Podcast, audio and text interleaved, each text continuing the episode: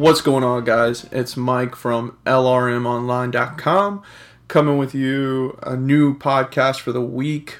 Should have came out last week, but we had some technical difficulties Mark and I had. So we've upgraded some of the equipment and software that we've had and we recorded our podcast Friday night and for some odd reason the file that I had saved, it's nowhere to be found on my computer or my iPad anywhere. So technical difficulties always happen and they always seem to happen at the wrong time. So after two and a half days of searching for the file, we kind of just said forget it and we'll um, kind of redo the things. But uh, scheduling conflicts, Mark could not be here today to kind of recap what we talked about. So I'm just going to do a quick recap of all the things we talked about um, over the podcast and get us set up for this upcoming week when we'll have two uh, episodes this week on one on um, Wednesday night and it'll be probably po- posted on Thursday, early Thursday morning, and then another one Friday night as well, um, doing a recap of all the shows. So,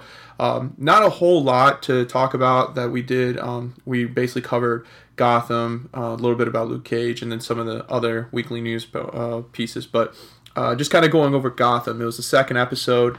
Uh, you know, Mark does the reviews for it, and um, like he said in his review, that the the feed from Fox came in a little uh, sound wise came a little bad, um, and so you couldn't really get all the details from the dialogue. Uh, it seemed like there was a echo issue with the background music, and so it would cover up a lot of the dialogue, and it was very difficult uh, to listen to and to watch. And after about 10 minutes of watching it, I switched over to the Fox app um, and watched it that way, and it came in fine. Um, so, anytime you ever have issues with your satellite or cable, make sure to check out any of the local service providers apps, and you can always get the live stream that way. Um, but going into episode two, had three main um, positions on it. Number one, the Court of Owls kind of exposed itself to Bruce Wayne, not necessarily a whole plethora of details of what they're all about and you know what's the plan moving forward but it was a one-on-one confrontation um, with the leader of the court of owls and bruce wayne to kind of show each other's hands up um, and both mark and i agree that this is kind of going to probably the main focal point for a while of this season um, in the Bruce Wayne storyline. And it was good to see him kind of step up to the, the role of being Bruce and the leader of Wayne Enterprises last episode. And then this episode, he kind of, you know, showed his hand a little too fast, a little too ambitious in trying to take down um, the uh, Court of Owls or who, whoever he thought it was going to be um, to, uh, controlling Wayne, uh, Wayne Enterprises from behind the scenes. So uh, we both agree that Bruce's character has definitely staged um, a better growth this season, even though it's only been uh, two episodes. We've seen him kind of are starting to become the man that he will become uh, as the Bruce Wayne slash Batman character, as his you know younger twenties to you know mid twenties in that Batman Year One stage. Um, so the Court of Owls is definitely one of the newer uh, villains in the Batman plethora of uh, the Rogues Gallery, um, and so this interpretation of the Court of Owls, as we see, is very similar to what we see in the comic books and that nostalgic. Um, so where the difference is is that in the Court of Owls from the comic books, it's a major play on Damian Wayne to try to convert him over to to join the Court of Owls and leave Bruce. In this one, it's it seems like the Court of Owls is trying to, you know, lure Bruce into you know the um, universe that they've created, but it seems like that's going to come to to a head, and that's going to be Bruce's main challenge for the season. Um, we also had the culmination of the Fish Mooney storyline, Penguin storyline, where we finally saw Fish get her man and Hugo Strange um, using some of the um, pet projects that Hugo has created to get you know herself to Hugo, so that Hugo could try to um, save her uh, because it seems like now that Fish is using her power, she's slowly but surely dying. Um, Penguin, at the same time, is using all of his resources, allocating all of his resources to try to put an end to Fish Mooney because of his vendetta from season one. Um, and we both agreed that this was kind of the storyline in the middle that didn't really. We're glad it's over with and we're glad it's done because neither Fish Mooney or Hugo Strange really needed to carry over into season three. Um, Fish had her storyline season one and kind of done with that. Um, you know, it, it didn't make sense. You know, when I was talking about it, it really didn't make sense for Fish Mooney's character in this whole um, whole universe that we have now with Jim Gordon and Bruce Wayne and everything because season one we saw Fish kind of go in her own direction and you know get abducted and be in a, a hospital and all these other crazy things that had nothing to do with the Bruce Wayne Batman universe. And so when they brought her back thinking that it was going to change, it really didn't. And it became her own story once again and just needed to go away. Um, not that I hate uh, Jada Pinkett Smith's character or Fish Mooney's character, I just didn't think it fit really well into the Gotham storyline. Um, the good of all the storylines is now we've got some of the. Um, the Batman's Rogues Gallery out of the way, um, per se. You know, Hugo's kind of done. Um, we'll still get Killer Croc, and we've got a couple other the lesser knowns uh, still to be put about um, on the show.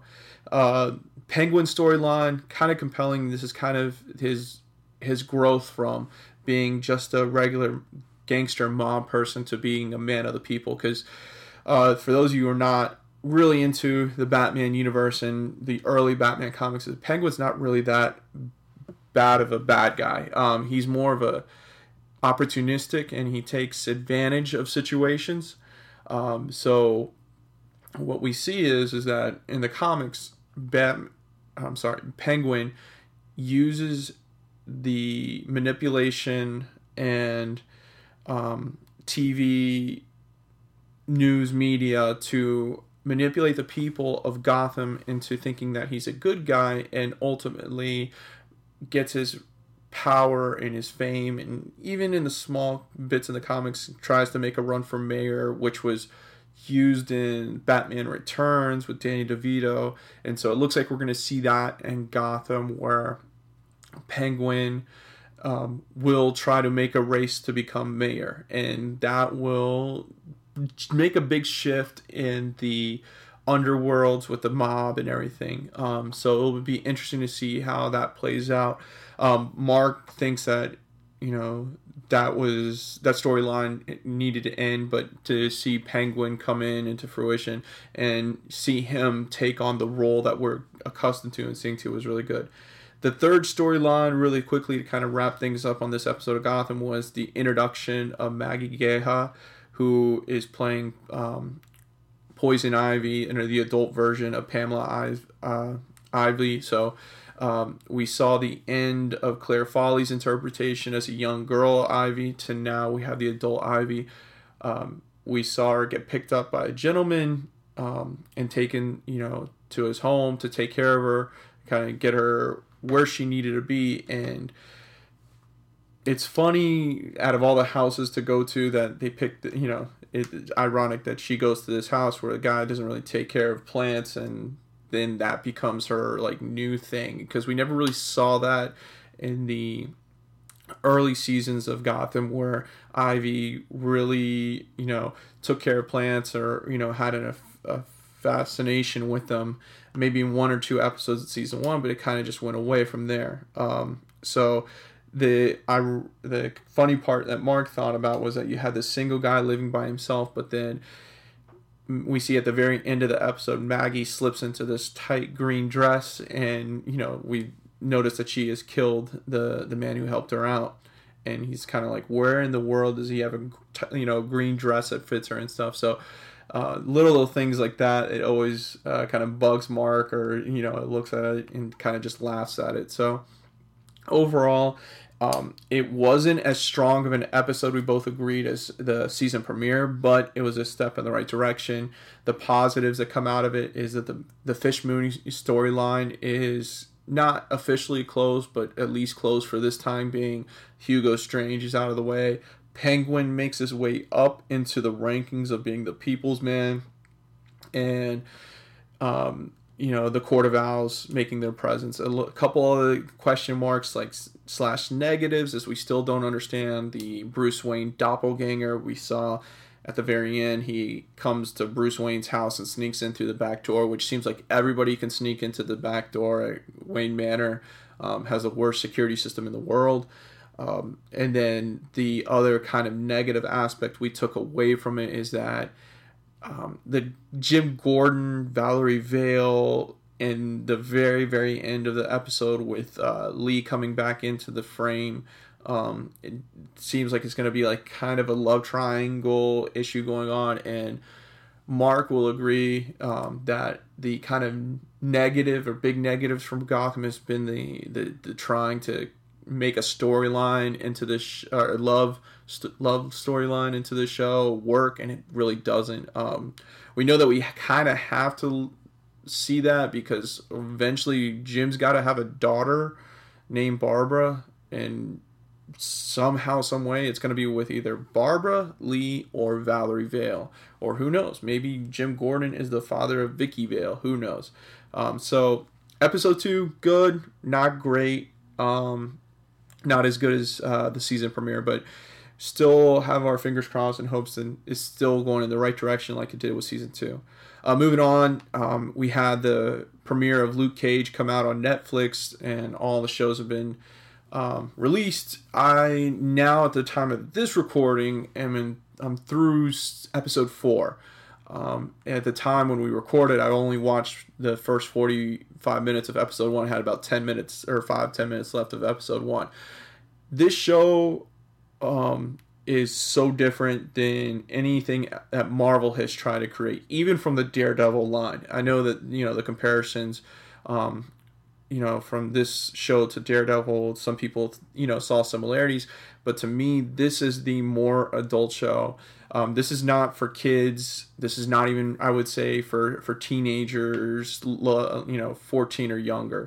Um, maybe a 15 year old. If I had a son at 15, I would let him watch the show. But this is a very, very adult show. This is something that I think DC was trying to get across in the the movies. You know, trying to do this adult theme, more serious tone, but it works. It works really well. Um, how it's going to all link together in Defenders is going to be kind of interesting because the other shows, the Daredevil and um, Jessica Jones, it's kind of that borderline. I like I always told my friends about Daredevil when they were first kind of iffy about it. I was like, look, it's got the serious tone to it. It's got the uh, the action for an adult, but at the same time, it doesn't have a lot of cursing. It doesn't have any type of sex scenes in it that would make you cringe if you were watching it with, say, you know, a 12 or a 13 year old and stuff like that. So, um, you know, they did a great job in Daredevil with Charlie Cox's character as Matt Murdock, and not really being the,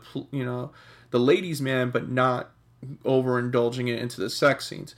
This show with Luke Cage, it's got everything for the adults. Um, it's got you know the language, the tone, the attitude, um, the you know, not nudity per se, but the sexual innuendos and everything. Um, this is a definitely very very adult show. Now that being said, I think it's still great for being an adult. This is um, one of the better shows. I, I wasn't a humongous fan of Jessica Jones. I watched this the entire season. Um, you know, it Daredevil is, you know, if I had to rate the sh- the Marvel shows, Daredevil is still number one, Luke Cage number two, Jessica Jones number three. And I know I take a lot of heat for that, especially from some of my colleagues. They think Jessica Jones was amazing, which is is I'm not saying that Jessica Jones was bad at all, but at the same time, um, out of all of it, you know, taking it in, um, I think Punisher will probably be up there with that Luke Cage type of theme. Um, I don't know uh, how we already know the violence is going to be there, but you know, language wise and everything, I think it will, it will probably be right up there um, with it. So um, through four episodes, I'm not going to go into too much detail of it, but characters are great. Cottonmouth, probably the best villain I think so far um, in the Marvel universe. I know Kingpin with Vin- uh, Vincent D'Onofrio um, is excellent, but to me, this interpretation of Cottonmouth is is right up there. And I think just in general, the bad guys on this show um, take away from the mythic world that was in Daredevil season two. um, th- these were this was the best uh, villain so far in the Marvel universe, even better than uh, Loki, Tom Hiddleston's version of Loki. Um, it's something that Marvel, Netflix wise, has got going in the right direction. Is they got the villains down pat. Everywhere else, Marvel is kind of hit or miss, and same thing with DC. DC has been very hit or you know a lot of misses, especially recently. Um, so far, probably the best villain in the DC new universe.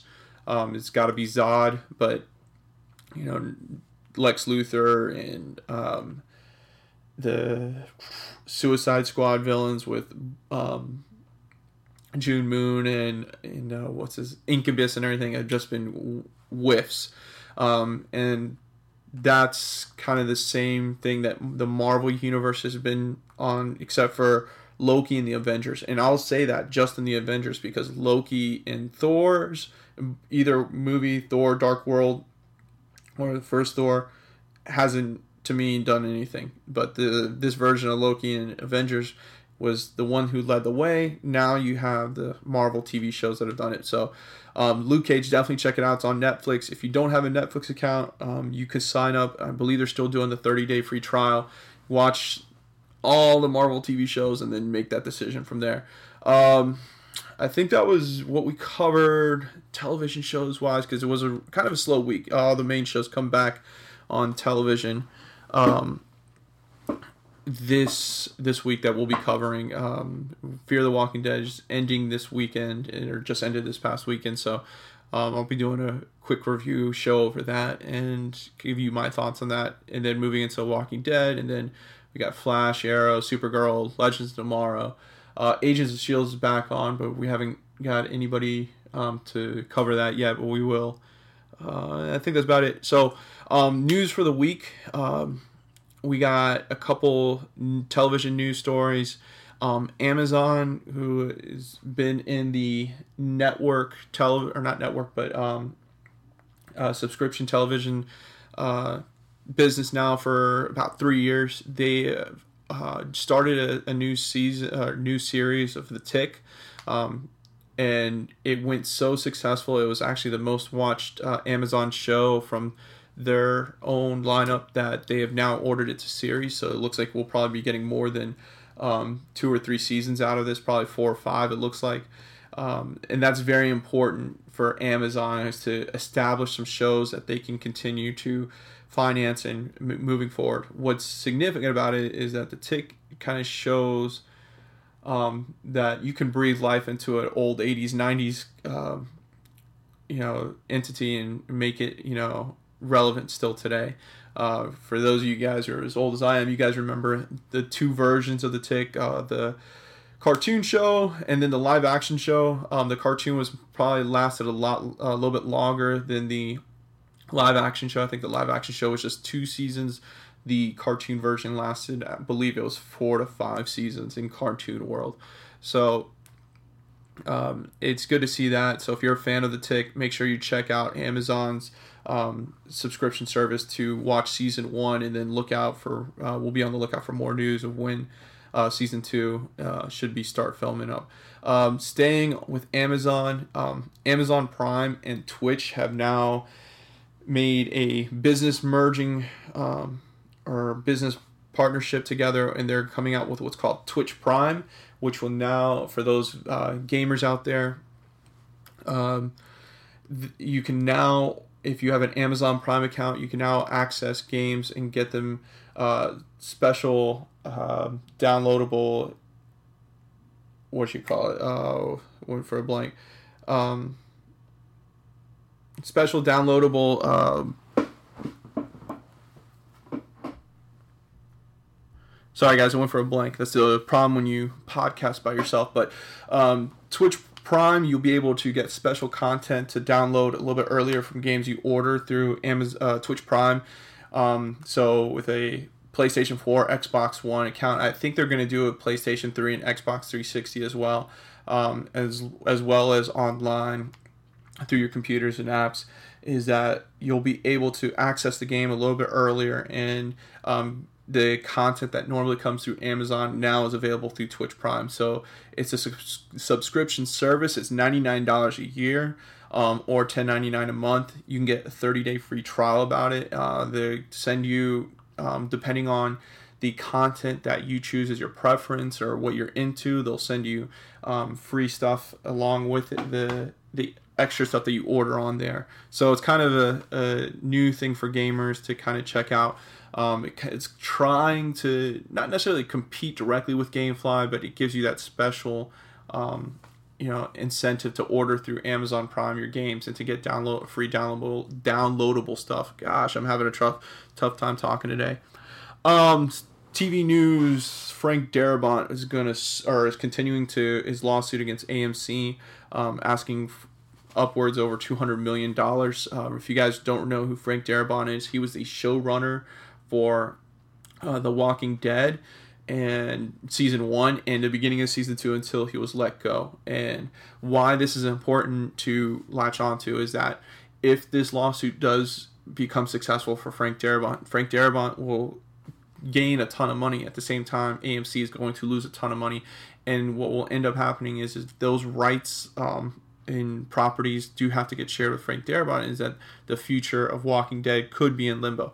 Is it serious? Probably not, but you still have to pay attention to it because things like this have happened before where network televisions have had to shut down shows because of lawsuits like this. So, um, the next piece of news um, WWE's Raw had the worst non-holiday ratings um, since 1996, coming off the E or just right after Clash of the Champions pay-per-view. And Mark had a lot to say about this. Mark was um, kind of venting and you know um, him being a big fan of WWE. I keep tabs on it, not as closely as Mark does, but um, when you get into this ordeal is that he said that you know when you have a pay per view like Clash of Champions, when all the belts are on the line and only one belt changes, you're gonna see backlash no matter what, and that's exactly what the viewers did. Is that that you know you pay good money for the WWE network, you pay this money for um, pay per views, and you expect to be entertained. And at the same time, you don't expect for all the belts to change, but you expect more than just one to be to change. And when that happens, you know good and well the next night that nothing else is going to happen from that. And so um, you saw a big dip in the WWE ratings. And it's shocking because WWE has been on the up and up these past six to seven months. Um, now getting promotions on ESPN, the Divas division has really jumped up and spiked up really, really well, and that you know there's more fans into women's wrestling. NXT has done really well, so it was kind of shocking what Mark was explaining is that you have all these good things and then one bad night can kind of bring you in a downward spiral. So um, does, he didn't really think this was going to be a lasting effect um, but it just shows that the power is still in the people that if you don't like what you watch then you can have a big impact on the future of shows or companies.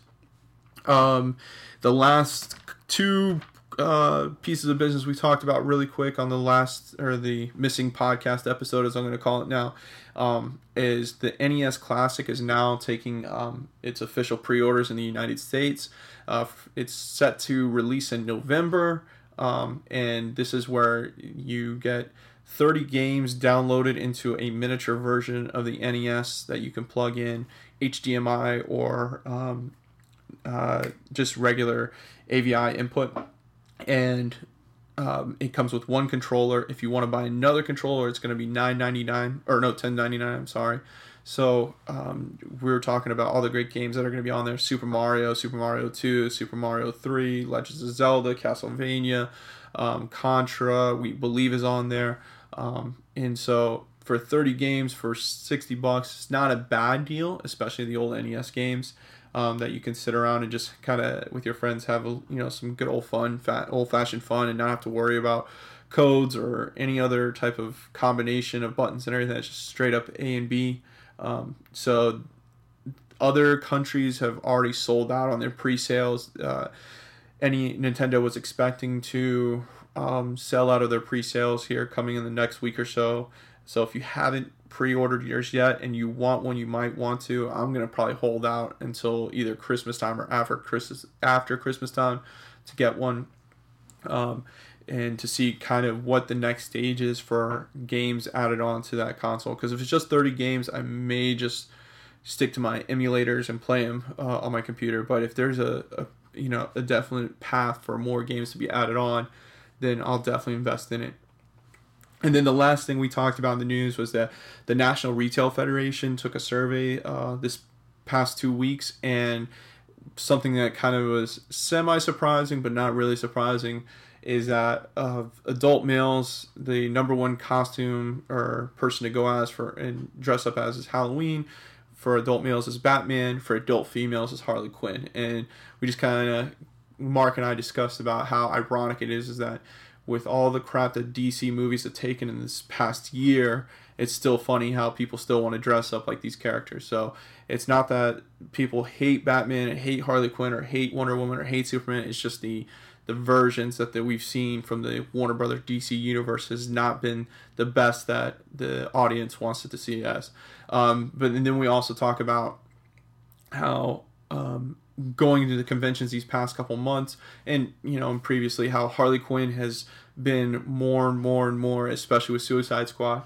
Um, uh, interpreted cosplay wise amongst females. Batman wise, it's been about the same, but we will say is that we see more Batman cosplayers um, than we do uh, on the normal. Uh, probably the number one cosplaying costume that I've seen this past year is Deadpool, and that's all dealing with uh, you know Ryan Reynolds movie coming out in last February.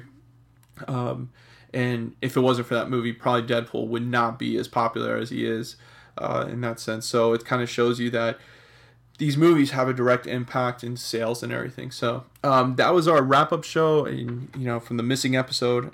Well, hopefully we don't lose this episode and come back to it. Um, make sure you check us out Wednesday night, Friday or Thursday morning. Um, we'll have it posted. We're having an interview um, with Sarah Carter. You guys might remember her from uh, Falling Skies. She's starring in a new movie, or it's going to be coming out um, in um, October 2017. Nes- it's a remake of Nosferatu.